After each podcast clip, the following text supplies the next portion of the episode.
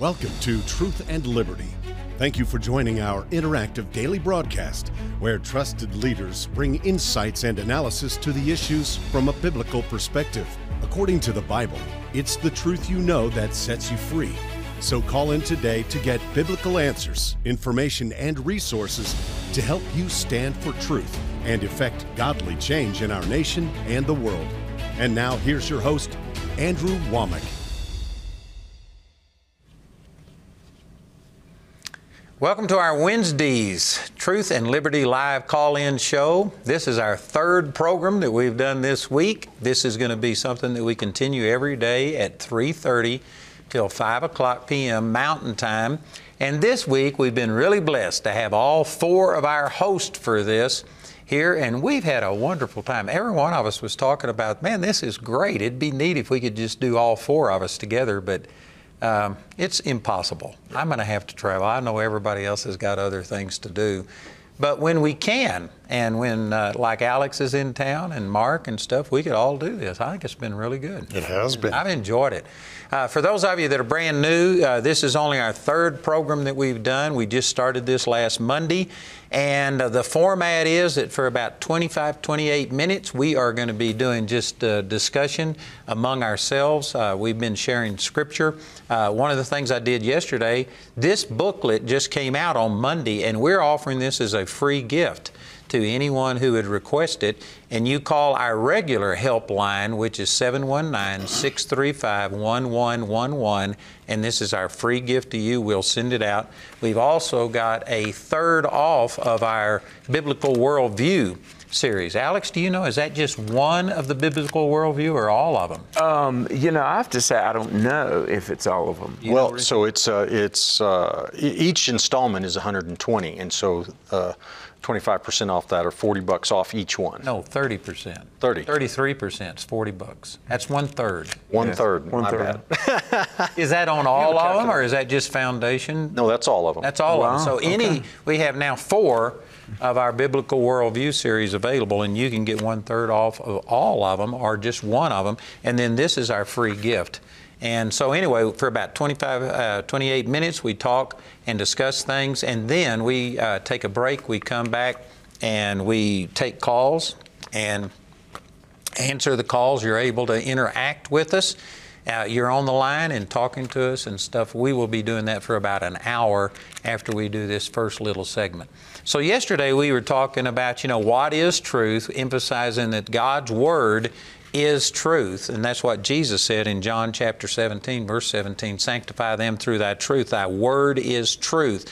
And God's Word doesn't just contain truth, it is truth. It is the plumb line, it is the standard of truth. And this is why our nation is in the mess that it's in, is because we've deviated from what the Word of God says. So that's what we were talking about yesterday. And along the same lines, Richard was suggesting that we uh, spend this first little segment discussing the uh, January 6th uh, quote unquote riot because uh, we've uh, all suspected, and I've known people that were personally there who said it was not the way it was characterized. I think all of us felt that. But now Tucker Carlson has been coming out, and I think there's been two or three nights Yeah. he's been showing those things. So- Uh, two, I think tonight will be the third one. Yep. and so, what are these videos? I've seen the first one, and uh, that was convincing for me. But you said there's a lot more to it. Yeah, well, uh, so Fox News, Tucker Carlson uh, made a request of the new speaker, now that it's under Republican control, for the, the videos um, of all the surveillance cameras at the Capitol on January 6th. And so there's thousands and thousands of hours, but they've reviewed them all.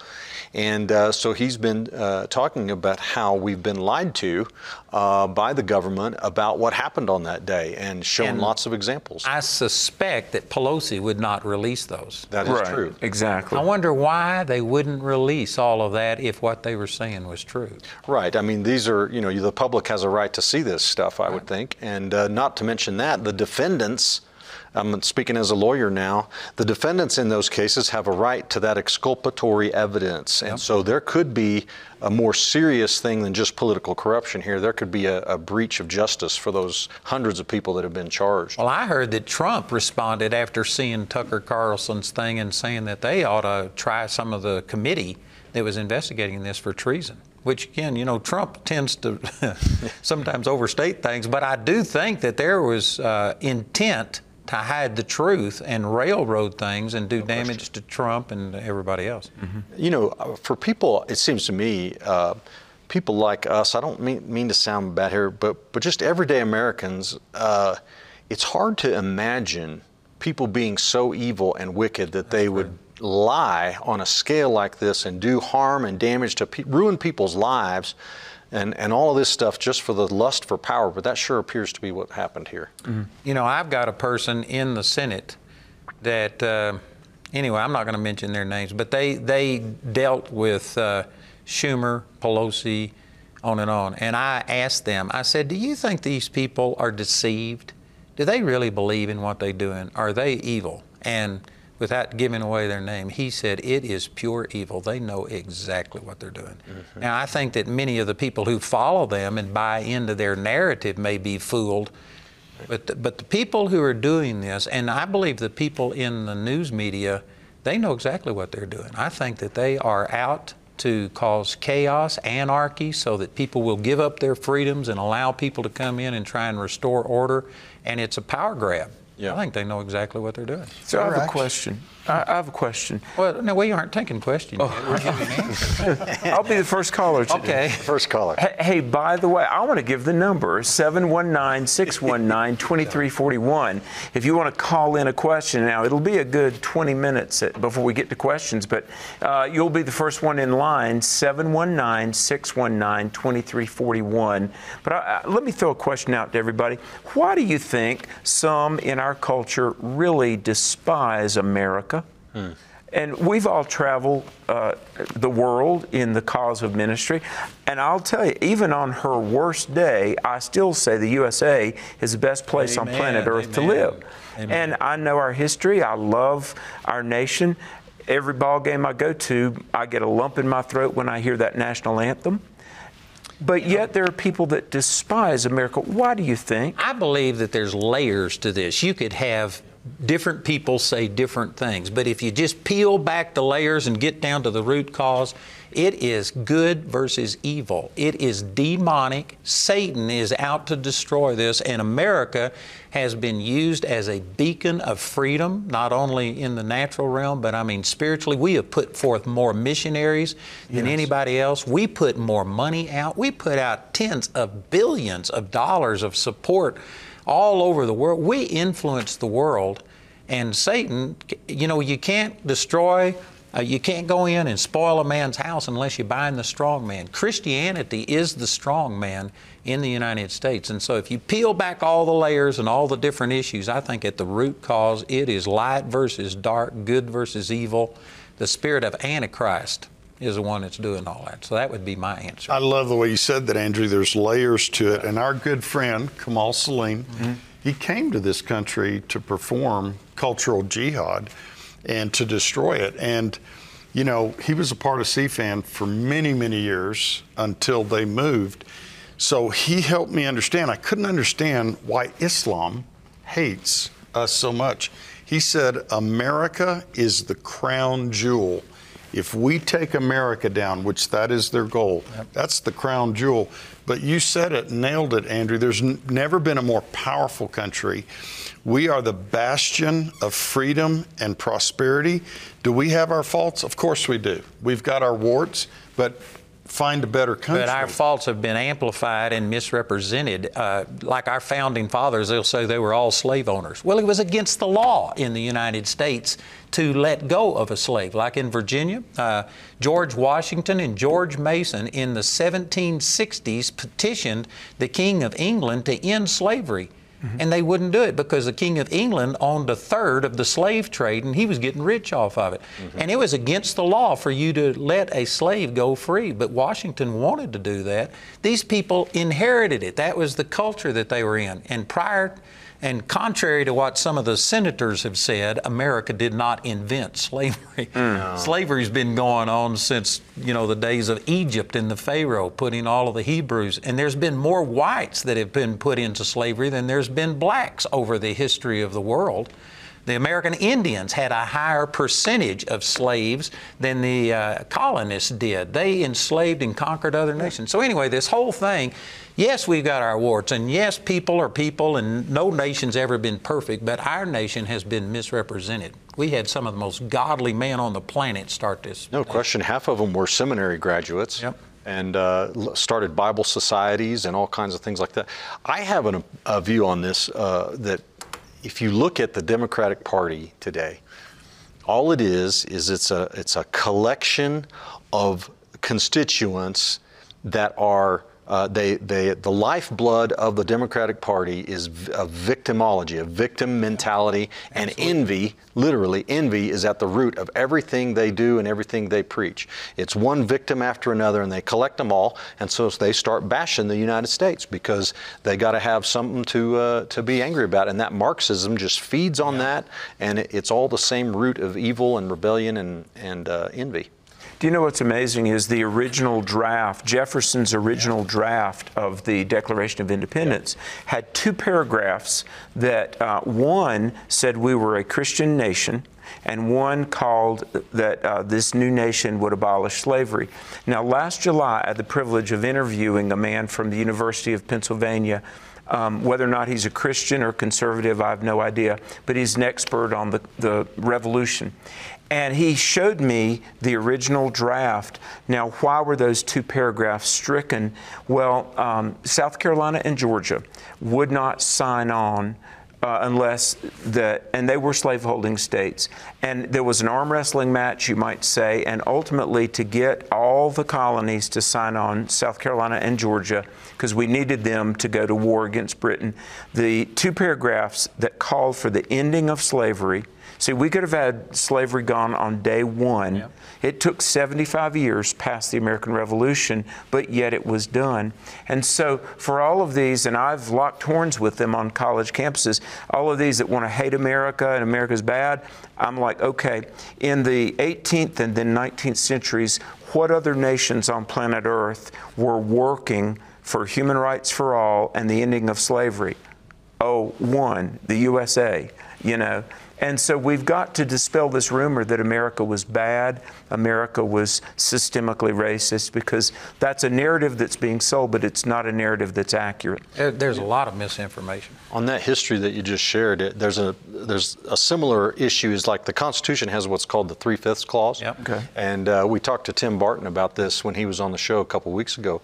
But if if the leaders of the American War for Independence had not uh, if, if they had said, okay, Nor- uh, Georgia, South Carolina, um, we'll go forward without you, we would have lost. Yeah. And America, Well, they already had a commitment in the uh, pre yeah. declaration things that they had to have 100% of the colonies or they wouldn't do anything. So it was all or nothing. And if they had, but if they had proceeded and say, well, we we- then we would have lost, and slavery would still be the law of the land today because we'd still be under Great Britain, and we would never have had the opportunity to fight the war that ended slavery. So, And get back to the three fifths clause. yeah, well, the three fifths clause, people say, you say they thought blacks were three fifths of a person. No, the exact opposite is true. Uh, the northern states, uh, they were colonies at the, well, uh, yeah, at the time of the drafting of the Constitution, were saying the southern states, you cannot have it both ways. You can't count blacks for purposes of the census and your representation in Congress and yet deny them full citizenship and the right to vote. And so they said, well, if we if we can't do that, then we won't join this new constitution. So they compromised and said, well, all right, you can count them as three fifths for purposes of the census. But they also built into the Constitution that the they saw ahead that it, the slave trade would be ended ultimately, and they said, uh, 1808 was it? I think they built into the the Constitution that we will be able to deal with this beginning in 1808. So it it was uh, it was a real battle, but it wasn't a slavery document. It was an And on. January the 1st, 1808, they had an all night vigil, all of the blacks, and they were waiting on January the 1st to come. And Jefferson signed that into law that uh, prohibited uh, slaves being brought in from other countries. And it didn't end slavery if they were already here. It didn't end that, but it prohibited any more slaves being uh, brought into the United States. And they had a watch night, is what they called it. And our watch night, that's where it came from. All of the blacks were standing up to celebrate that. And they, eh, they were ending slavery. They actually had blacks that were elected to offices in Boston and places like that back before the Revolution. In the 1600s, Yeah. There, there were blacks that voted, and one that I think it was Maryland that had a, a, a black elected official eh, by the late 1600s. There were, uh, I've heard the Bartons talk about this, and there were 11 states that were against uh, slavery. Maybe not some totally against outlawing it, but they wanted to limit it, they wanted to keep it from growing. But there was a number of them, six or seven of them, that had already outlawed it. It was against the law. And like you said, North Carolina and Georgia were the holdups, and they compromised on this, which, from our standpoint, we can criticize them seeing the damage that it's done to our nation. But at that time, it was all or nothing. I don't know that any of us would have made a different Right. decision. I- I've got to say that Friday, March 10th, which is day after tomorrow, as, as we're filming this, day after tomorrow, releases Biblical Worldview Racism, a biblical worldview response to racism. And Andrew, you're on it, and the Bartons are on it, and uh, E.W. Jackson. And um, I was, in fact, reading some of the, there's a wonderful two or three hundred page book that comes with it that I was rereading today. It is spectacular, mm. and it, it releases this Friday. And so, all of the things that we've been talking about, these facts, which most people have never heard, and they may be saying, Are you sure this is true? Mm. It's all in there and it's documented. And on these videos, when we make a statement like that, they will have a footnote or something that will show you where it comes from. They'll give you the historical reference. I, I got to say, last summer I spent the majority of August and September chasing down footnotes because you know we we get to blowing and going and we'll say this happened, this happened, this happened. Well, the proofreaders here are very, very, very meticulous. And everything we said, they said, okay, we need this documented, and we did. And I want to say the, the biblical worldview response to racism, you will have the goods. I mean, to defend the history of our nation, the, the way that we valiantly, and now it took a few steps, but I think valiantly, because of our Christian worldview, defended the human rights of all, got rid of slavery. The workbook that goes with all the videos is uh, literally hundreds of quotes and footnotes, and it, it will stand up to any scrutiny that anybody could throw at it. So we got off on talking about racism by going back to this nation is a godly nation and stuff, and it started with us talking about January the 6th, and they are trying to present a narrative that isn't accurate. They're amplifying anything that's wrong, and there were some people that, no doubt, I saw them break the windows out. There's no doubt that there were some people in there that were doing things wrong. Right. But this guy, you'd have to tell me the guy that with the horns. QAnon shaman. All right. I saw the video of him, and he had nine police officers, Capitol police officers, escorting him through the Capitol, talking to him, opening up doors for him, looking at things. He was not this terrorist who was doing all that was said. And so we are having people that are intentionally lying. You talked about one person that they had multiple exits and they took everybody else out so that they could make it look like just one person. Yeah, Senator Josh Har- Ha- Harley, Hawley, Hawley. Hawley of Missouri, the January 6th committee cut a clip out of out of a video uh, showing him running out of the Capitol uh, while January 6th is going on, and then everybody in the hearing rooms cracking up, laughing at him, and then. Uh, uh, Tucker Carlson shows the broader clip, and it turns out that the Capitol Police were evacuating the House and Senate members at that time, and dozens and dozens of them were running out of the building because the police were escorting them out there. And it's like so outright deceptive, it's shocking. And you know, people really, Christians are naive. Yes. And they just, because they have some integrity and they wouldn't do this, they give people the benefit of the doubt, thinking that everybody is basically good. And we've got some people in leadership, in media, in government, in all kinds of things that are basically bad. They are evil people that would intentionally doctor a thing to make it look differently.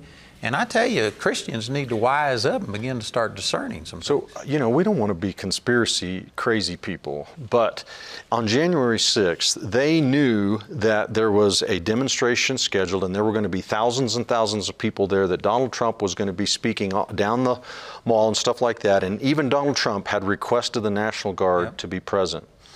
And um, on the day of the event, when these, who knows who they were, but they, they started to press forward and break windows and all that wrong stuff, those people at the front of the crowd, the number one policeman for the Capitol Police, the guy that was in charge, who happens to be an African American, called in for backup. He called his supervisor and requested backup.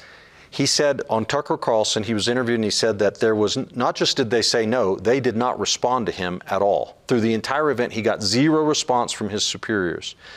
And then to make matters worse, he's trying to de-escalate the situation, and every, he gets a call in that some of the officers were stuck up on the steps with the crowd moving forward, and he tried to make his way up there to help and see what was going on. And on the way, uh, some guy on the railing took a MAGA hat and put it on his head. And so he continued to wear it because he figured, hey, it's going to help people trust me more. And he got punished, demoted for wearing that hat. Meanwhile, the chief of the Capitol Police, a woke uh, female, uh, got praised and received a commendation and then got hired by Berkeley University as the head of their security with all sorts of commendations for uh, all this stuff. So it just, the thing, something's rotten in Denmark, you know? Yeah. Uh, I had some people that were friends of mine that were at the Trump rally.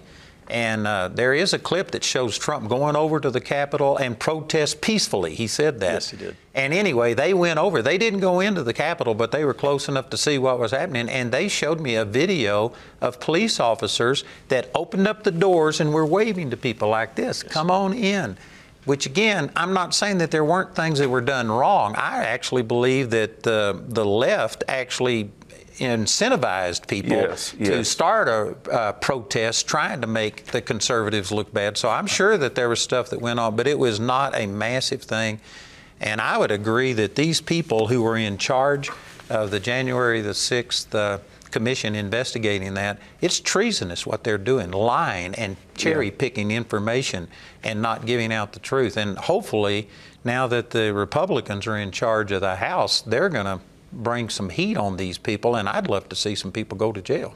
You know, what is being said by everybody, and that's why I think this free booklet, Andrew, is so important. They're hiding the truth. And I've said this to people for years. I said, if you tell the truth about someone with the intent to harm them, that's slander. It, it's creating a narrative. You take certain parts of it, just like with the, I call it a hatchet job on video. Yeah. What they do, and that's been done to ministers a been lot. to me. Yeah, yeah. you probably have Olympic gold medals in that of people that have come at you. Yeah. It's because you're a target, and, and it's because of the truth. Matter of fact, the the lunch that we had that really led to the launch of Practical Government School. Mm-hmm. It was so awesome that day because uh, we were just talking, and we met for one thing, but you were talking about what you said on the air, and I said, "Whoa, Andrew, did you say that?" on national television, and Andrew's response was, Well, Mark, it's the truth. And what a revolutionary concept to deal in truth. But this was a breath of fresh air, this booklet. You came to a surprise uh, pastor anniversary celebration for Linda, and they did surprise me. And uh, so, you know, be instant in season and out. And I just said, Andrew, would you preach today? I just. He was a little overwhelmed. I was a little overwhelmed, and he came up, and I believe you told me that was the message. It was such a breath of fresh air. Mm-hmm. And Alex, you brought this out. Pontius Pilate, what is truth? And the truth was standing right in front of him. People are saying, What's truth? And they got their Bible in their hand. Mm. Can't see it right in front of them. People need to get that book. It'll be a breath of fresh and let air. me say that in the, one of the Ten Commandments is, "Thou shalt not bear false witness." Most modern translations will say you can't lie, but it's different false witness and lying aren't the same thing. You can take truth. You could take a person running out of the Capitol, which that's true, but then obliterate all of the other senators that were running out of the Capitol and take them out. And you can take something that was true, but you can bear false witness. We have a direct command not to bear false witness. And I tell you what, our news media, our government agencies like Trump, and uh, his spokesperson, whoever that lady is, saying that the border is secure and under control, and that inflation is under control, and that we are changing all of this, and the economy's coming roaring back, which they destroyed, mm. and stuff. That is false witness. It's absolute lies. And I know that some people, even Christians, will say, You shouldn't be saying things like this. What am I saying that Jesus didn't say when He says, You whited sepulchres, you false prophets, you hypocrites? Mm. Now, I'm not saying it in, in hatred for people, but I am saying it in hatred for lies and deception. And we need to get to where we stand up and speak the truth and don't apologize it and don't sugarcoat it to take away any of the sting of it. People need to recognize that this is evil. Right. And I just don't think that a lot of Christians are willing to do that. That's right. You know, I was over in Hungary and there was a couple that spent seven years in the United States and they were back in Hungary when I was there. And so I was asking them, I said, what were your impressions of the United States? And I was thinking about maybe the, you know, the prosperity or something. And they said, Americans are gullible. And I said, wow. I said, what are you saying? And they said, we watch the news. You guys believe anything that they tell you. It says, we have learned that you cannot trust the government. You can't trust these things. And he says, Americans are just gullible. If you put it on television and say it, people will believe it. And I tell you, we need to stand up. And I think that this this program, Truth and Liberty, has a place not only to be presenting spiritual truth, but to be taking those spiritual truths and evaluating what's going on in the light of it. So again, we want to encourage you. This is a free gift. You can call 719 651 1111 and we'll give this to you absolutely free. We have our phone center open 24 hours a day and our biblical worldview on racism, which comes out this coming Friday, so you can go ahead and order it now. Uh, and you get a third off of it or any of our biblical worldviews. We got four of them that are out now, and you can get a third off of the price of that, and you can call 719 619 2341. Is that right? Yes, sir. No. Or do they call the, the product? It's the prayer line. Okay, so for the product, please call the AWM prayer line. That's 719 635 1111. And I believe that'd be a real blessing. So we're just about ready for a break. Again, we'd like to encourage you if you would like to call and interact with us, we will put you on the air. We will talk to you. We will interact with you. The number is 719 619 2341. And we already have, I think, four people in queue, but we've got a few more lines open. And we're going to take a brief break and then we will come back and we will start taking calls. And I tell you, I'm excited. I've been having a great time. I even had somebody talk about you and me yesterday having a different take on where Satan got his authority from. And they said, Would you guys debate that? And I said, Well, I tried. I tried to get you to debate the right You know anyway, what? I think it's important that we can share that we disagree on certain I things. Know. And you know but what? We don't get disagreeable. I'm not sure I agree with myself on it. I've said that too yeah. about my own self. So, anyway, we are having a great time. I hope that you're enjoying it, and we would love to hear from you. And remember to call, get the materials, either the biblical worldview and this What is Truth booklet, and I believe it'd be a blessing to you. Our number again is 719 619 2341. And in just a few minutes, we're going to take a break, and then we will come back after 90 seconds and we will start taking your calls and interact with you here on Truth and Liberty Live Call In Show. At Truth and Liberty Coalition, we have big plans to make a big impact. If you want to be a part of turning our nation back to God, I want to invite you to become a supporter of Truth and Liberty. You can go on our website at truthandliberty.net to the donate page and make a gift there. And you can also sign up to be uh, make a recurring automatic gift of $5 or more per month, and then you'll become a Truth and Liberty member. And uh, our gifts to Truth and Liberty are not tax deductible, but I promise you, God sees your generosity. So go to Truth Truth and Liberty and become a member today.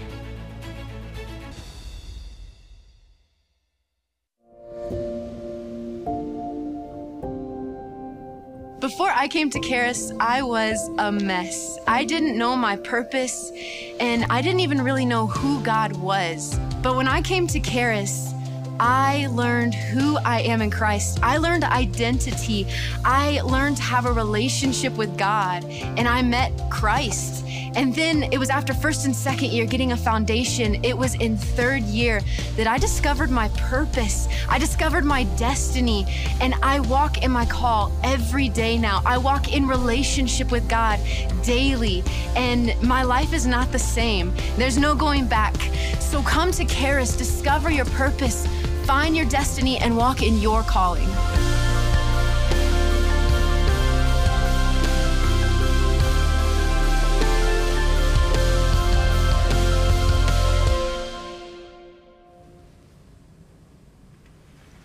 And that lady that you just saw her testimony, that's Chandra, and she's in charge of our praise and worship. And I tell you, she is a great testimony. She's not only a great praise and worship leader, but she was pretty shy and withdrawn when she came here, and it was a major step for her. And now she has blossomed and we can give hundreds and hundreds of testimonies of how Charis is changing people's lives. So we would love to encourage you to come and be involved in Charis too. It would be really, really good. Yep. Amen. You know, up here, Andrew, it is so awesome to walk through the halls and just feel the Spirit of God. But, you know, Bill Federer was teaching for us one time and he, he talked about the root word for salvation is salvage. That's what God loves to do with people's lives, salvage their lives. And the test, you know, I've been up here when you've called people over, and there were people ready to jump off a bridge, commit suicide, on drugs, and now they're serving God, yeah. and they beam. It's awesome Amen. what God Change can do lives. to Amen. people that will submit themselves. And Alex, he just promotes Charis everywhere he goes. You've been oh. involved with a lot of different colleges and ministries. Yeah. Yeah. Oh, I love Charis. Uh, you know, I was here Monday teaching a class, and I'm, I'm here this week teaching. And it's such a blessing to see hundreds and hundreds and hundreds of people, many young people, and they're excited about the Lord. They're committed to change the world. They're getting an education, whether it be practical government or missions and ministry, and there's a films division. And listen, you need to look at Charis, and I tell families this visit this campus one time and you'll be sold. I mean, really. Yep. Mm. It, and uh, it's changing the world. And Richard is a fruit of yes. Charis. He and his wife came here, and it affected you and your whole family? Oh, my whole family, and still is. Well, you left your law practice yes, behind over two decades. Right. And when you came here, that was a strategic inflection point for the kingdom of God. well, thank you. It was certainly one for my life. Yeah. It transformed me, and uh, Okay, yeah. so we've got a subscriber on the line right before we take their call. Would you explain the difference, Richard, between a subscriber and a partner? Absolutely. So a subscriber means you've signed up to get our emails, um, basically our blogs, our action alerts, and all those things we send out um, all the time. Uh, a, a, member is someone who has signed up to make an automatic recurring contribution to Truth and Liberty of at least $5 or more per month. So that happens have, on the donate page. We have a few thousand of those yes. partners, and altogether we're getting somewhere close to 50,000 a month, which we have how many people on Truth and Liberty staff? We've got five people on our team now. And I think that these broadcasts that we're doing, we've now got to get call screeners and a producer. Yes. So even though they may not be on Truth and Liberty staff, uh, it's an expense. Definitely. To Truth and Liberty. So anyway, we do need people to be partners with us, and we would encourage you to do that. So let's go to Denise in South Carolina, and she's got a question for us. So, Denise, you're on the air with us. Uh, good afternoon, gentlemen. Um, first of all, I just want to agree that we live in the best country in the world. Amen. I've had the opportunity to travel in my past job 65 countries worldwide, some wow. of the poorest and some of the richest. We have so much freedom here, and we are so blessed to live in this country. Amen. And when I hear people hate this country, it, it breaks my heart. I want to give them a one-way ticket to another country when they do that. Absolutely. Please go. Yeah. So my question is because there are so many Christians, and they say, I pray, I vote, and I give to let's say, be partners with Truth and Liberty or, or other organizations, what else can we do? Because I am so outraged in a you know in a Christian way about what's going on with these videos being released, and nobody is being held accountable for it. Well, that's a big question, and I'm sure there's multiple things you can do. But the first thing you can do is keep doing what you're doing. Don't become frustrated because it doesn't look like it's working. Because as we've been discussing, we are not being told the whole truth. We are being lied to. And I guarantee out of the thousands, maybe tens of thousands that were at the January the 6th, what they call a riot, I don't know what percentage of them were actually rioting, but it was a small number. Most of them were godly people. I had friends that were there, and uh, it's being misrepresented. And the whole thing is happening nationwide. We're being told that the whole nation is just going to hell in a handbasket, and that's not true. We are in a great awakening. Yeah. And Denise, I really believe that, and I can give you hundreds of examples of things that verify what I'm saying, but I don't have the platform that ABC or CNN or something else does. But there's good things happening, so we just got to keep at it and pray and share with other people. Yeah, and and get involved. Uh, Denise, I mean, everybody needs to get involved. We can't just sit back uh, and you know look at the TV and get angry. Uh, I encourage you to um, you know uh, find your local Republican Party headquarters and volunteer there. Uh, look on our website on our resources page. Maybe consider uh, going to your pastor and asking if you can start a culture impact team or mm. start a biblical citizenship course uh, in your local church. Those two, three things right there will will do more than anything else to uh, to make a difference. And let me just piggyback on that that Richard has controlled our uh, website for Truth and Liberty, and it is awesome. We don't do everything ourselves, but we link to other ministries, and you can go there and you can register to vote. Mm-hmm. Or you can go to a place that will register you to vote. You can go uh, find out who's running in your area. You can find all kinds of things. It is a great resource. So, uh, truthandliberty.net. Yeah. That's really good. Thanks, Denise. We appreciate your call. So let's go to Agnes in uh, Indiana. You're on the air with us, Agnes. Thank you. Hi, I'm a partner with your ministry. I have been for a long time now. Thank you very much. I appreciate that. Andrew, what I call for, I've been dealing with spiritual attacks for over a year that I don't understand. I got born again in 1986, got baptized with the Holy Spirit in 1998, and I've been walking with the Lord ever since. But last year I was reading in Genesis 1 1 where it said, And God said, Let there be light. And I refer to God as Father God, and all of a sudden it's like a bell went off in my head. That's the only way I can explain it. And it was like there was a conflict between me saying Father God and God said.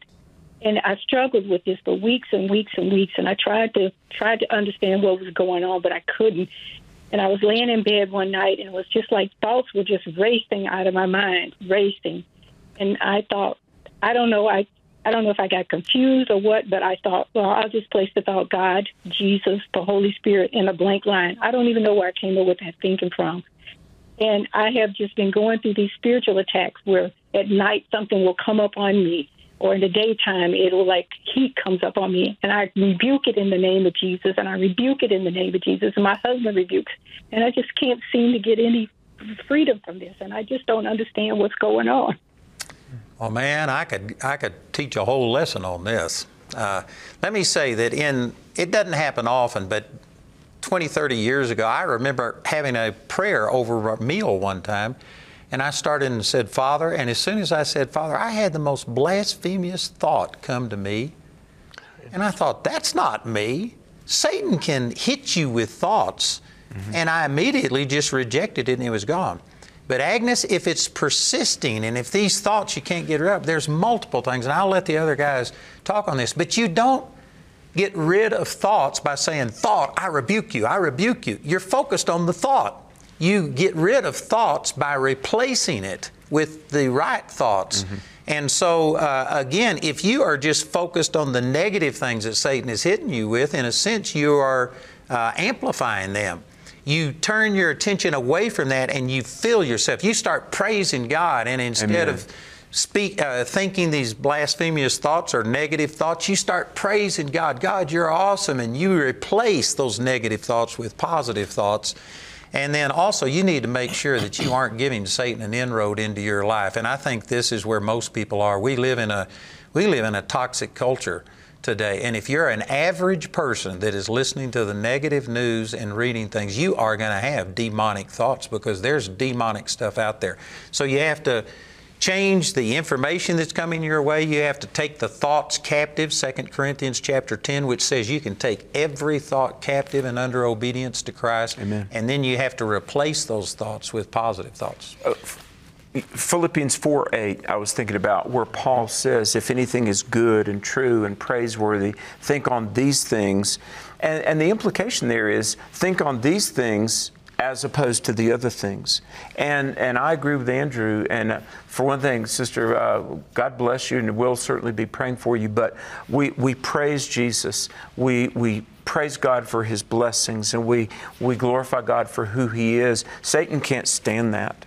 I mean, when we're praising right. the name of Jesus, Satan will go away because he can't tolerate that. Praise is strength to still the enemy and the avenger. Psalms mm-hmm. chapter 8. Wow. One thing, Agnes, I would say is well, first off, you're not alone. The enemy can only do one of three things steal, kill, destroy.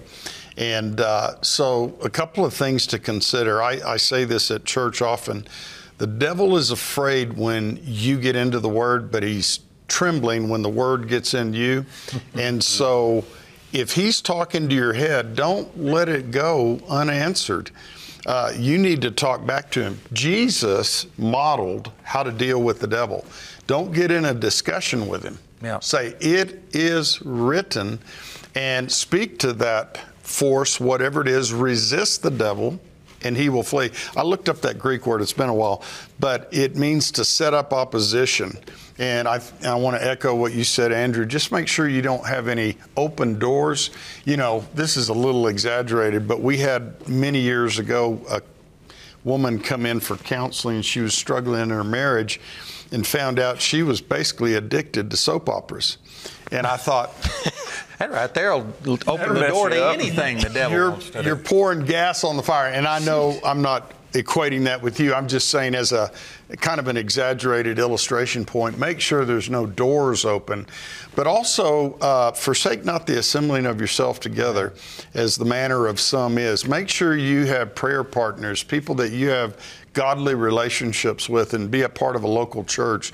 That's one of the most important things because when two or three of us gather together, Jesus said, I'm there. Amen. And let me say that we had a lady from Nigeria come to school and she, uh, those of us that have been to African nations, I know you go over there a lot. Uh, the church, there is a lot of witchcraft and demonic stuff that we don't see. It's here, but we, it's not in the same form. But the church over in these places, they give way too much credit to the devil and they are afraid of the devil. So this woman came to me and she showed me where Satan had been biting her. She had bites all over her and she was having demonic attacks and she says, Please help me and rebuke this. And I said, We're teaching you the Word of God, you rebuke it.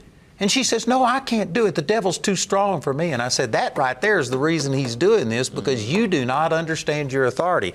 So I taught her some things, I gave her things, and for about six weeks, she came up to me three or four times and showed me these bites and things. And I just kept telling her, I'm not going to do it. You need to learn your authority. And within six weeks, this woman grabbed her authority, got set free. Amen. And her husband was back in Nigeria and he was dying. And because she learned her authority, he got miraculously healed. She's back there now. And I talked to her when I was over in Uganda last. And uh, man, she's just changing things. So, Agnes, you need to recognize you're the one with authority Amen. and you have the power to deal with these thoughts. And so, take all of the things that we've said and apply it to your situation. And, and sister, we believe God's setting you free. In Jesus' Amen. name. Does that help, Agnes? Yeah, but there's it's physical stuff that happens. It's, well, it's things just like I was talking about this lady, there was physical things happening to her, but you have authority over it and you can deal with that. Okay. All right. Thank you. We love you. All right, let's go to Steve in Show Low, Arizona. Steve, you are on the uh, Truth and Liberty Live call-in show with us. Oh. Hello, gentlemen. It's a pleasure to talk to you. Well, good. I have a question. Andrew, I watch you, we watch you just because it is one of the most interesting part of our day every night. And we were, I've been watching the authority of the believer, and we totally agree with that. We had a question pop up one day when we were having a discussion, and that was it's a twofold question. We realize now how Satan became Satan, and but we wondered where did demons come from? Number one, and can a demon be killed? There's no reference in the Bible to it because they get caught, they get cast into the lake of fire at the end of things, and so does Satan. But there is no reference to can a spirit or a demon be killed? We know that as believers, our spirit will never die. So we're it's just a curiosity. It's not really relevant to rebuking Satan and knowing our authority in Jesus Christ. But it's just a kind of interesting thing that we, we thought maybe you'd have an answer to. Hmm. Well, let me deal with the second part of it. I don't believe that a spirit can ever die. Right. Only physical bodies die. And so, since demons and Satan are spirits, I don't believe that they can ever die. As to where demons came from, Mark's take on a pre Adamic civilization is a easy explanation for that. That's all of the people that were under that dominion and they were condemned to be demons. If you don't believe that the way that I do, if you got the right uh, take on Scripture the way I do, then I don't know where they come from. I would assume that they are created beings by yeah. God who transgressed, but where, when, how, I don't have an answer. And, and we were talking a little bit about that. You know, there are some areas in the scripture that are not just absolutely crystal clear, and for people to get dogmatic on it, that can be a little bit dangerous. You know, major on the majors and minor on minors. But uh, I believe that there were a host of angels led by Lucifer, and he said five things I will, I will, I will. And Isaiah that, 14. Isaiah 14, and then there's Ezekiel, the verse in Ezekiel. Yeah. And you see kind of that law of double reference, you know, because it's talking about an earthly king and then that spirit behind him. But I just believe they're simply fallen angels that have become demonic spirits now. They went from the kingdom of God and followed Lucifer, who then became Satan. And, uh, and they're evil and they can never be redeemed. They can never die. They will live for all eternity. And that's what we're dealing with. And then there's a lot of other areas when we talk about Nephilim. You were just talking, Alex, on the radio show, I think. You said the most asked question comes out of Genesis 6. Yeah. What was that talking about when the sons of God went into the daughters of men? Yeah. And of course, uh, you know, there's the speculation that Satan was trying to corrupt the the bloodlines and what have you. And so there's some gray areas. I don't get dogmatic, but suffice to say, they're evil spirits and they are out to steal, kill, destroy. Let me throw something in here uh, the question about what is the origin of, of, demons. And, and not everybody agrees on this, and I'm just saying this is maybe a possibility, but in Revelation 12, 4 and 7. Okay, it talks about a dragon that fought against Israel, but the dragon swept a third of the stars from heaven. And some have asked, well, is that a third of the angels that fell? But look at Revelation 12, 7. It says, And there was war in heaven, and Michael and his angels fought against the dragon and his angels. So if the dragon is Satan and his angels are the demons, was it a third of the angels that joined Lucifer in a failed coup attempt of heaven? I know that's not your take on it. I don't I know. It's possible. I'm just saying yeah. that it's one of those things you can't be definitive with one reference in Scripture on it. Isn't it interesting? There's no provision made for the salvation of fallen angels. Isn't that something? They had their test and those that failed are going to wind up in the lake of fire. And our test to be saved and trust Christ and be born again is in this life. And, you know, um, I don't mean to get us off track, but there is no second chance after death. Uh, if you leave this world without Jesus, there is no second chance. There is no plan B. So make sure of your salvation. Make sure of your salvation, and you can do that by turning to Christ today. Amen. Amen. Amen. And let me just mention that we have people on our phones right now at 719 635 1111 that if you need prayer for anything, they are glad to minister to you. They'll also make all of our resources available to you. So, Steve, thank you for your call. We really appreciate it. And let's go to Drew in Woodland Park. And so, Drew, are you one of our students or you just I live am here? a student. Yes, well, I'm a first year student Me and my wife are. Awesome. Yes, we're loving it. Loving Woodland Park. Loving the school. And thanks, uh, thanks so much, you guys, for the show. I was thinking about, you know, I think you guys are serving a, a niche to talk about these things, current events, and um, from a Christian perspective. And um, I was thinking what a monumental basic task you have here, going up against really messages coming out of academia, out of the mass media, out of big corporations. Even the military now is pushing down woke lies to the military. Once a, I think, more of a traditional conservative, you know, part of our society. And you know, I was thinking with the January 6 videos coming out, when people, you know, have been pelted with lies for basically 26 months, and then they're presented with an alternative, it's almost like there something's happening psychologically, and I'm sure there's a biblical principle here where they can't accept reality, they can't accept the truth, and, and and I don't I don't know how to deal with that. I mean, even people, family, and friends is like they don't even allow a possibility or a probability for these things to be um, truthful. And I, I guess I, I, is that is that what you, you would define as a repro, reprobate mind, where you totally sh- just closed off the possibility of, of seeing actual truth? Well, let me say that in the end times, Jesus prophesied that there would be strong delusion and people would believe a lie. And so we're fighting demonic powers, and it's not simple. And I can understand, Drew, how it could look like, what's the use? We're losing the battle. But again, I think that there are volumes of people that are waking up to the truth. And one of the things that Satan does continually, he never knows when to quit. He yes. is an extremist, and he has pushed things so far that even people who aren't Christians, even people that are, in a sense, uh, supportive of some of the woke ideology, are beginning to recognize this wrong. I'm, i read some things about uh, lesbians and homosexuals beginning to rebel at this being crammed on little kids and transgenderism. People that don't have a moral compass are waking up to it.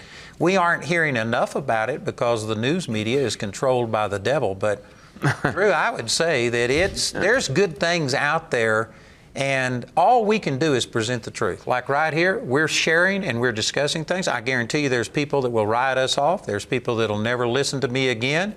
But there's other people that this will ring true in their heart and they'll know that it's true. And all you can do is present the truth. You are not the judge and the jury. You are just a witness, and you just stand up and speak the truth. Well, Drew, I think that's a great question. I do make a distinction between a reprobate mind and darkened understanding. So there are believers that have darkened understanding. I have had people get upset. You know, back when I started my journey, I decided I'm not going to be silent anymore. And so I started talking about these things that true American history, not the deconstructed, not the altered history.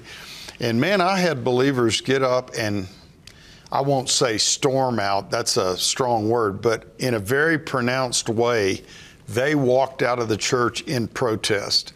And while uh, you were preaching. Yeah, well, yeah, from the front. I mean, it was very pronounced. And you know that never feels good. No, and, doesn't. And I was I was naive enough. I I took my Bible, and I said, "Now we all read the same Bible. We love the Lord, and so listen. The Bible says judge prophecy. So."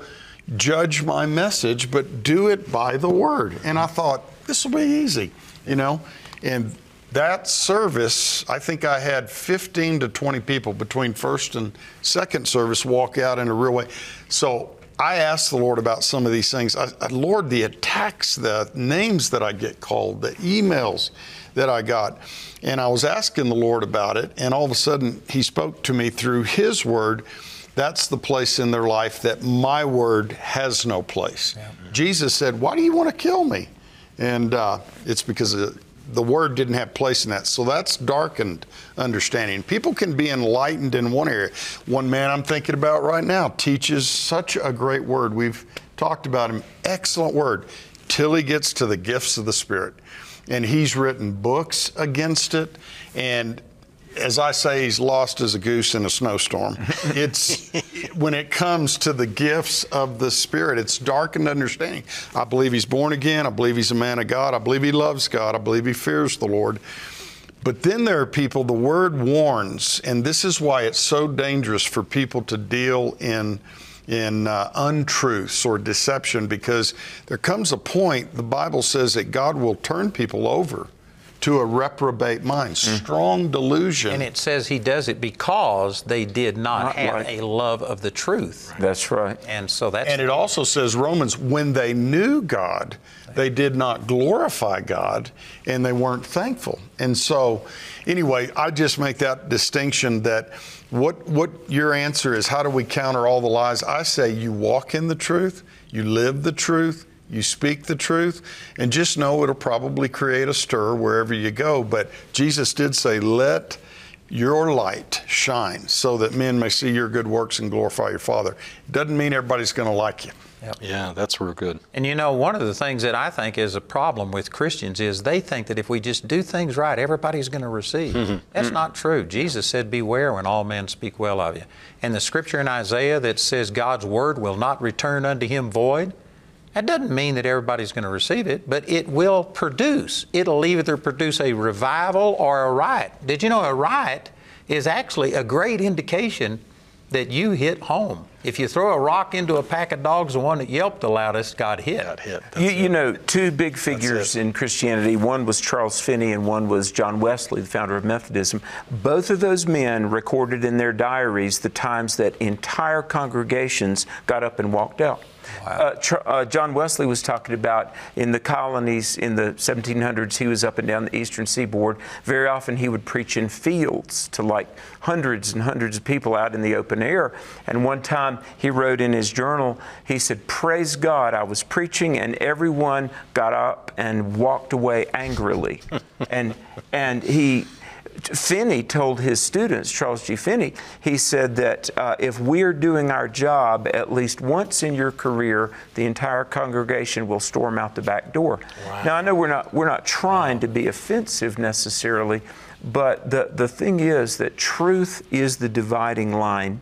And one more thing I got to say, uh, Drew asked, "What can we do?" Understand, um, history very often is changed incrementally. Yes. One little, one little day at a time. And Isaiah 55 says the word of God does not return void. And I believe that we're making a difference. Amen. Everybody. Amen. Um, 1 Corinthians 15 58, our labor in the Lord is Amen. not in vain. Amen. So let's keep standing for the truth. And I agree with that 100%. I have time to jump in. Yes, sir. Well, uh, Drew, great question. I uh, I was talking to CARE students the other day, and I was telling them that, you know, uh, the the body of Christ for a long time in America has been resting on the laurels, if you will, or standing on the shoulders of generations in the past, and the hard work that was done for a long, long time to build this nation as a Christian nation. You know, um, and and that for uh, for a long time we have taken for granted the Christianity that's embedded in our culture, but we can't do that anymore, and the church needs to wake up and we need to begin to realize that America is now a mission field, and we need to treat it as such and engage the culture with truth in every part of human life, not just in the pulpit on Sunday. And I actually believe that what's happening in the United States is good for the body of Christ because yes, it's it waking them up and realizing that, just like you said, we can't rest on the laurels of previous generations. Mm-hmm. Uh, was it Reagan that said democracy is never more than one generation away from being extinct? If we don't tell our children and train them, someday we'll be telling them what it was like to live in freedom. Wow. Well, you know, I never thought I would learn about revival and reformation from a historian, but David Barton has one CD I've lost count of how many times I listened to it. But basically, I took away three things. When true revival is happening, when there is an awakening going on and reformation is taking place, it's basically messy, yep. contentious, mm-hmm. and very divisive. Yep. Which and, is not the way most people look at it. They right. think everybody's singing kumbaya. Exactly. and you know, Paul said in 1 Corinthians 11 19, there must be divisions among yep. you, mm. so that those of you that have the approval of God, and most of us don't want that. We want to all get along. I like getting along. I like being loved. You know, I like to love people. But boy, it truth will divide things. Well, this is Truth and Liberty mm. live call in show. I tell you what, I believe this is blessing people, but it's also stirring some things mm-hmm. up. And praise God, we just got to speak the truth. So that's what we're doing. So thanks, Drew, for your call. We've got Christy, Evelyn, and Tim in line, but we are going to take a break first, and we're going to come back and take your calls in just a minute. If you would like to interact with us, you can call 719 619 2341 and get in the queue. And right after this short break, we'll be back to take more calls. I'd like to give you a special invitation to join me on April the 7th and 8th at Woodland Park, Colorado, at our main facility in Charis Bible College, and we're going to have our musical God with Us. We've done this many times, and I tell you, it's powerful. It is awesome. My wife is in it, but even though we've got locals, it is Broadway quality. I promise you, you would love it. Remember, it's April the 7th through the 8th at our facility here in Woodland Park, Colorado, our God with Us musical. At Truth and Liberty Coalition, we work to unify, educate, and mobilize the body of Christ to change nations. That's why I want to encourage you to go to our website at truthandliberty.net and subscribe so that you can begin receiving regular updates uh, about our show, news items, action alerts, blog posts, and much, much more. Uh, all you have to do is go to the website, click subscribe, share your email address, and you'll begin to be equipped to stand for truth in the public square. Hey, you know, a big part of what we do here at Truth and Liberty is to provide you with the resources that you need in order to stand for truth in the public square. So I want to remind everybody to go to our website and check out our resources page at truthandliberty.net slash resources, where you can find material that discusses just about every issue we're facing today in our culture. And these are things that are prepared by our strategic partners and some of the uh, most influential and important organizations in America today. Well, welcome back. This is the Truth and Liberty live call in program. Uh, we have some open lines if you want to call. It's 719 619 2341. And I've got Richard Harris, Alex McFarland, Pastor Mark Cowart here, and uh, we are taking people's calls, and this has been really good. Amen. I've enjoyed it. So let's go to Christy from West Virginia. Christy, you're on the air with us. What, what's your question? Um, yes, hi. I watch TBN a lot. I absolutely love you, Andrew Wommack. I, I don't get out much to go to church. And I had a preacher today that was talking about Noah calling his sons after the color of their skins. Is there a truth in that or not? Because I've just started recently watching and becoming a Christian about a year ago, so I'm still learning. Well, I'll let everybody else comment on this too, Christy, but I have never heard this. I've never thought of it. I think that this is an irrelevant question. There could be something there that I'm not aware of, but I, I tell you, there's a lot of people that are trying to constantly come up with something new, and they're going for these little minute things and missing the obvious truths. And so, my first take on this question would be that this is totally uh, off base. I don't think that there's any reality to it. I've studied the Word for 55 years with everything I've got, and that thought has never come to me once. The Holy Spirit didn't bring it to mind. Mm. I have never heard that question before, um, and I would kind of question what impact it has on our faith. Mm. So I just don't know, Christy. Yeah, I don't know either. Uh, sometimes people would name their children after lots of different things, including what they look like. I think Esau was uh, named based on this red color of his skin and stuff like that, but it, it's irrelevant. It doesn't matter. So I don't know what that preacher's point was by naming that, but we certainly don't base anything, especially in the new covenant, on outward appearances um, or race or ethnicity or anything like that, because the Bible says that uh, there is neither Jew nor Gentile, uh, there's neither uh, male nor female in Christ, for we are all one. So what matters in the New Testament is the inner man, not the outer man. Hmm. You know, it's interesting in, in uh, Genesis 9:18, we read that the sons of Noah were, were Shem, Ham, and Japheth. And in uh, Genesis 10:1, it's reiterated. I, have never, Christy, I've, I've never heard that about the color of their skin. You know what I believe this is leading to? I have heard people say that when Noah cursed Ham, Ham that that's where the black race came from because Cush, his son, did go, or excuse me, Ham, uh, did go to Africa, and that's where the Africans came from. And so they say that this uh, black skin is a curse, and it's God's curse.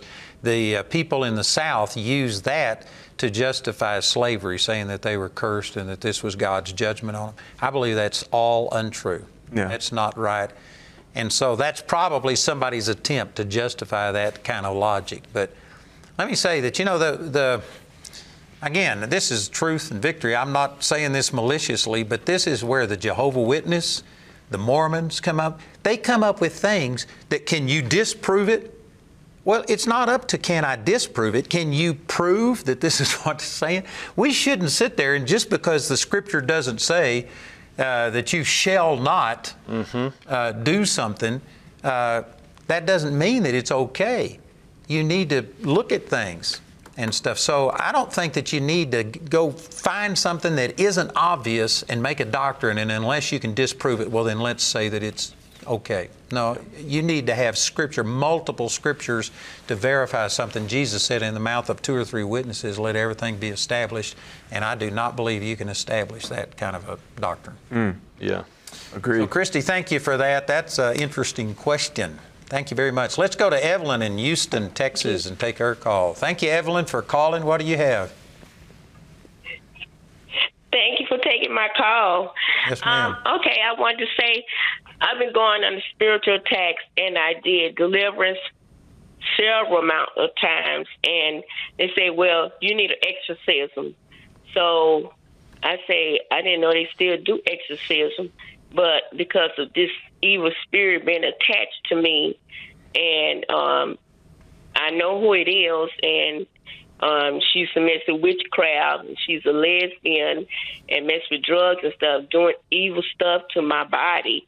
And like I said, I've done, done several deliverances, you know, with um, Lakewood Church or this other church, and they said you you need an exorcism. I said, well, I don't know what, who I can find to do an exorcism. Well, uh, I know all of us have a lot to comment on this. Let me just say that words mean different things to different people. Exorcism to me is not in the Bible. It's something that's attached with, like, The Exorcist, that movie that came out. And there is a lot of wrong teaching and stuff associated with that. There is such a thing as demon possession, and people do have demons in this life. But in uh, Luke, I think it was Luke chapter 5, I may have the reference wrong, but when Jesus cast the demons out of a man called Legion, he could have had as many as 6,000 demons in him. This man was still able to run and throw himself at the feet of Jesus and worship him. And he needed help getting rid of it, but he didn't, he wasn't totally passive. He reached out. And so my point is that yes, there are demons and yes, they sometimes need to be cast out, but if you've been through three deliverance sessions, Evelyn, I'd think somebody's not doing things correctly. Jesus didn't do things like that. And when I first got started, I used to have them fill out papers. We did three weeks worth of counseling. I've had them throw up in a bucket. I've had them call their name. I've done everything that I'm sure has ever been done to you. And anyway, I hadn't got time to go into the story, but there was one really, really bad session, and I just said, Oh God, help. I said, In the name of Jesus, all of you come out at one time. And boom, the guy fell on the floor, looked like he is dead, and I rolled him over, and he's delivered. And I thought, boy, that was a lot easier than doing all this other stuff. and so now I don't do all that stuff. And Evelyn, I believe I've got a friend that was a very good friend of mine and a beautiful woman and just everything about her was nice. And she went to a church that emphasized going back into your childhood, into your mother's womb, making sure you had everything dealt with. And this woman went into a nut house it literally drove her crazy, their mm. deliverance things. And she came out and she went through two years of charis, took the first year twice and got set free, and today she's doing good. But the deliverance ministry, the way it was done, nearly destroyed her and her marriage. Mm. So, yes, there are demons. Yes, they need to be cast out, but there is a right and wrong way to do it. We aren't going to be able to do it over the air, I don't think, unless any of you have got a special word from God. But I would encourage you to uh, I've got a lot of material on like the authority of the believer that would teach you how to get free. And the scripture says in Psalms 107 20 that He sent His word and healed them and delivered them from all their destructions. You can get set free through the word of God without anybody laying hands on you. Amen. And Evelyn, let me just say this. So I've I've been in ministry like four decades now and, and pastoring 36 of those years. One area that has more error in it than possibly anything is what's called deliverance ministry. Yep. So I had a lady come up to me one time after a service. Do y'all have deliverance ministry? The first thing I did was I said, define to me Yeah. what deliverance is. because it means different things for different people. I mean, we've had everything. I remember when I was an associate pastor, we had a woman that was slithering on the floor like a snake and things under her her clothing were moving around and we were all around, you know, and come out in the name of Jesus and all of that. And after a while, it was getting close to midnight and I said, I feel like this thing is thriving on the attention Yep. that has been given to it. Mm-hmm. And mm-hmm. one of the things that you have to be very careful, Mark chapter 16, verse 17, Jesus did say, those that believe and are baptized shall be saved, and they will cast out demons. There are people that get into conversations with demon. That is very dangerous. Mm. Mm. You need to be strong in the Lord. You need to be full of the Word. And if you're going to submit yourself to anyone that is going to perform deliverance on you, you have to be very careful. I don't let just anybody lay hands on me. And uh, I've, I, we've all got stories. We had a, a saintness that was coming. Well, let's just say she claims she used to be a breeder, and she would go lay hands on people, and things would start happening to them. And when I would have prayer lines and lay hands, she walked up one time, and I had to sit her down. You talked about that on your program this morning. I heard this story. Did I? I forgot I said that. You did. You didn't. Though I think it was the same story. Well, I, I will say this you need to be very careful who you let lay hands on you, be very careful who you set yourself under. Any ministry that, that builds a ministry on talking about the devil and lifting up the devil and all of this stuff will end up crashing typically. And so uh, we are to magnify the Lord. Yes, the devil needs to be dealt with. But uh, you don't get into conversations with demons, but be very careful who you submit yourself to. You need to get you need to get some type of a recommendation from trusted, seasoned ministers that have good Yeah. fruit in their life. And E- Evelyn, hi, this is Alex. Uh, um, you've accepted Christ and you know that you're born again, right? Yes, yes. And you, don't have to be specific here, but let me just say this, and I say it out of love. But to your knowledge, have you turned away from sinful practices? I mean, you don't have any um, unconfessed sin in your life uh, that would give Satan an open door. I, I hope you've fully let go of sin and turned to Jesus, right? Yes, I went through all that with the um, Catholic. Um, um, well, the lady go to the Catholic Church. We denounce all that stuff, all in the past, and I have nothing to do with that. And after we went through the whole procedure and stuff, I told her it was a lady I had met when I moved in these apartments. I stayed upstairs, she stayed downstairs, and she looked at me with an evil eye, and she was a lesbian. She sat on the car and watched me move all my stuff into my apartment, just sat there watching me. And she had a baseball cap on, turned around backwards like a boy, and she looked at me and rolled her eyes, and I had done her nothing. And Well, let, let me let, let me say this, and, and I'll hand off to Richard and Andrew and, and Mark.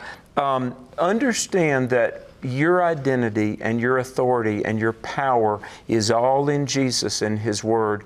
And I would encourage you to read God's Word as much as you can. Devote yourself to the Bible and take God's word for what it says. Because here's what the Word of God says in 1 John 5:13 that you may know that you have eternal life. John 6:37 if you turn to Christ in no way will he reject you. And I, Satan wants people to be afraid. Satan wants people to be afraid of circumstances and other people. And you are victorious in Jesus, and your name is written in His book. and you are a daughter of the King, and in all things you are victorious in Jesus. So believe that and walk in that confidence. Amen. Evelyn, you need a good revelation of the authority of the believer. Greater is he that's in you than he that's in the world. I remember a story from Schambach about a woman that had a neighbor that was a witch, and at night she would come and sprinkle powder in front of her door and do chants. And so this woman came to Schambach and said, Would you please pray with me that I could move? And he said, Why? And she explained. And he says, No, I'm not going to pray. If anybody leaves, it ought to be the devil. And he says, Here, I'm telling you what to do. And he whispered in her ear.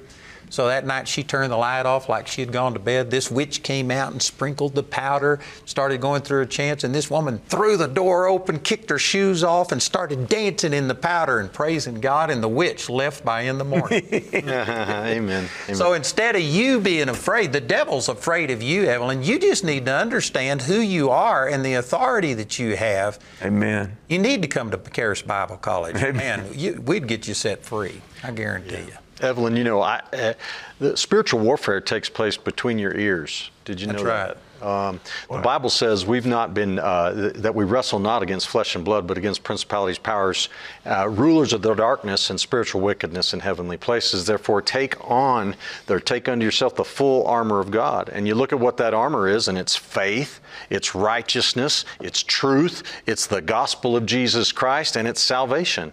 And you need to take that armor on yourself and just start fighting back. Your weapons are far more powerful than anything the Amen. devil's got, and begin to renew your mind about God, what God's done in your heart, that you're a new creation, all these things everybody said here, that you're born again. Jesus said, Behold, I give unto you power to tread on serpents and scorpions and over all, not some, all the power of the enemy. So you don't need to be afraid of this lesbian witch or whatever she was. You've already got the power over it. Amen. I'll tell another story I heard about Smith Wigglesworth that one time he woke up in the middle of the night and, and felt the uh, did, there was a saw demon at the end of his bed, looked at him, laughed, and said, "Oh, it's just you." Rolled over and went back to sleep. That's right. Th- that's what we need. That's the attitude we need to have. Stop worrying about the devil. Use the word against him, and get on with your life. And another scripture that deals with spiritual warfare is 2 Corinthians 10, 3 through 5. And it says, The weapons of our warfare are not carnal, but they're mighty through God. And then it says, To the pulling down of strongholds, Amen. casting down of imaginations, and every high thing that exalts itself against the knowledge of God, bringing every thought into captivity to the obedience of Christ. And all of those weapons are formed against thoughts and high things that Amen. exalt themselves against the knowledge of God. Satan doesn't have any power to force you to do anything. He can't That's do right. anything to you without your consent and cooperation. And we aren't saying this to condemn you, Evelyn, but we're saying that somehow or another you don't understand your authority, and that is giving place to the devil. You find out who you are and what you've got, and Satan will flee in terror because you're the victor. Yep. Mm. Amen. Resist Amen. the devil, he'll flee. Amen. Awesome. Thanks, Evelyn. You can call into our prayer line. They'll pray with you and minister to you and send you some uh, materials too. 719 635 1111. They're there for you 24 7. So thanks for the call. Let's go to Tim in Rich, Richland, uh, Wisconsin. Tim, you're on. Yes, hi. This, hi, this is Tim. Yes, hey, my question. First of all, Andrew, I just want to say how much I appreciate your teaching, and I've been listening to your your series on uh, the authority of the believer lately. I've been really blessed by that. And um, so what what got me thinking about this question was yesterday when you were talking about the um, origin of Satan, and it appears like you and you and one of the other guys have a little different view Pastor on Pastor Mark. And Pastor Mark, yes. anyway, um, and I've been. Um, so my question is, um, and, I, and I've always tried to maintain an attitude of you know, there are some things we got to agree to disagree on. But my question is, what point do we have to part company with somebody that's really in error or is taking something too far? You know, and the context of which I'm asking it is, back in 2020, um, my wife and I felt like we had to leave the church we were going to because the pastor really just took off with the, you know, the COVID stuff and completely went woke and um, shut down the church and started promoting uh, vaccine, the shot, and all that, and we just felt like we couldn't go along with that. It just went against our our convictions that this is, you know, a lie from the enemy and and an agenda from from the enemy. Anyway, um, so we've really struggled in the last few years to really find a church we we really close by where we live anyway, where we just it's a spirit-filled church It isn't into wacky stuff, or well, Tim, let me just, let me say two things here, just for time's sake. Uh, first of all, uh, I had a guy present it one time like a, a target that has a bullseye and then circles that go out and out. And he said there are things in the center that you have to agree on in order to maintain relationship. And there are things that are non negotiable, such as salvation by grace, things like that, the core things. But then there's other things out here that aren't the center. It's not the focus. And as long as it's a peripheral issue that you know is not a major thing, then you can agree with somebody, even though you may not agree exactly on that doctrine. So that's one thing you need to evaluate. There are certain things that are non negotiable, there's others that are. And then the second thing is that you've also Let's see, what was my second thing? I forgot. It was really good. oh, I, it was about if you're young in the in the Lord, and if you're just getting established in something, uh, you have to be more protective. It's like a little plant that if it's only this tall, well, then you can't leave that plant out in a blizzard or in a hurricane or in a flood. It'll kill it. But if it's a mighty oak, it can withstand all of those kind of things. So if you are brand new and insecure in your faith, you don't need to be around somebody who's misrepresenting things, even on some of these uh, less essential items. But if you are mature enough, you can maintain relationship with that. So those are the two things I'd say. There's heart issues that are non-negotiable and uh, it depends on your stage of growth. Once you get old enough, you should be able to be as smart as an old cow and eat the hay and spit out the sticks.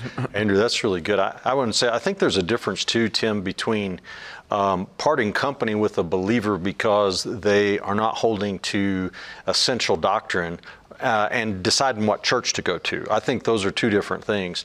Uh, when you're deciding on what church to go to, first thing is you need to be led by the Lord and find a congregation where God has led you to.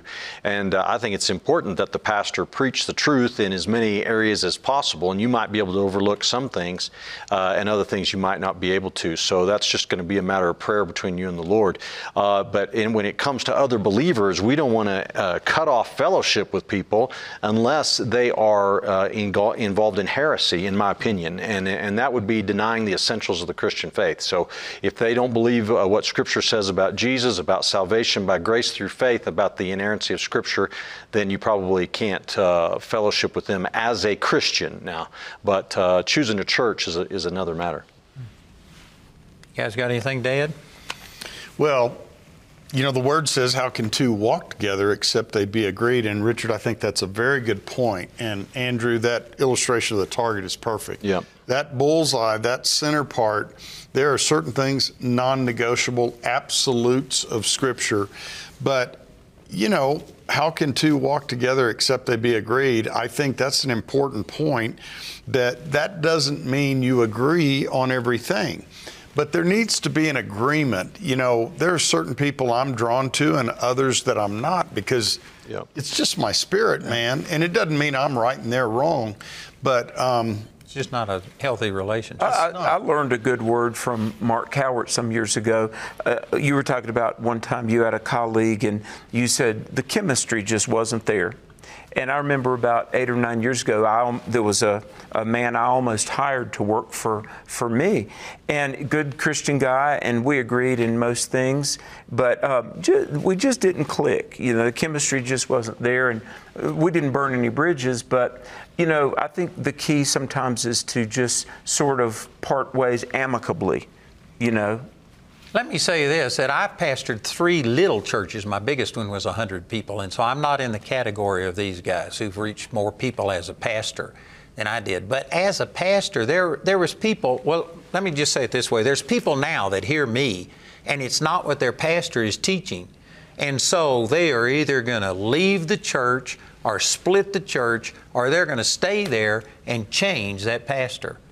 And from my perspective, you do not have the authority to change a pastor. Yeah. You either go to a church where you agree with them, again, maybe not on everything, but on the core values, you agree with them, and these other things you can handle it. Or if you aren't in agreement, your only right is to get out of there and go someplace where you are getting ministered to, but don't sow discord. Don't sit there and be bitter and hurtful. And I'm sure every one of these guys can verify this, but a minister can feel when the people aren't agreeing with them. You can feel all of these words you're saying come back and hit you in the face, and you're doing hindrance if you aren't supportive of that ministry. So you need to find some place that you agree on at least the core values and get in and support it. And if you can't do that, find a place and also consider that maybe you're the problem instead of the pastor.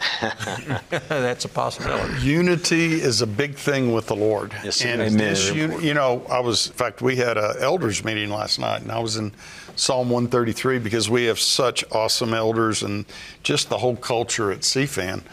But how good and how pleasant it is for brethren to dwell together. And I always point out, it's not just a blessed place, it's where God commands a blessing. Yes. And uh, that Hebrew word means to give an order. And that's what we want. We want that unity so God is free to move. And where there's strife, however, there's confusion in every evil work. I did a study on that one time. It literally, strife, murmuring, complaining, is open doors to demonic powers. That's true. It looses the destroyer. And so, uh, scripture goes with that. It's James 3.16, where envying and strife is, there is confusion and every, Every evil, evil work. work. It opens up a door to anything Satan wants to do. It would be better for a church to be united in error than to have somebody there criticizing and sowing strife. That would open up a door to demonic stuff. You aren't the pastor, and I can speak. Again, I'm not at the same level that Pastor Mark is, where he's got thousands of people, but I can guarantee you it's nearly impossible for a pastor to change a church. And a person sitting out in the pew, you aren't anointed to do it. You can't do it. All you're going to do is sow discord. So you either come into agreement and say, I can tolerate these other things, or go find you a place where you can support it. Amen? amen. All right, let- we got time for one more call. Let's go to Randall in Morristown, Tennessee. Randall, you're on the air with us. Hey guys, real quick. Um, as you're probably aware, uh, The Chosen is uh, a TV series that's well received and crowdfunded. I would just want to know what probably the largest crowdfunded uh, show ever. I wanted to know your opinions on on The Chosen.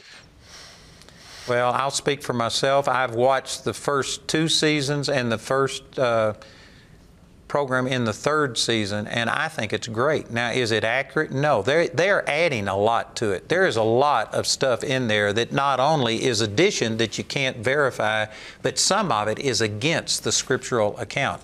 But that being said, it's more scriptural than any other thing I've ever seen, and I think it's pretty good.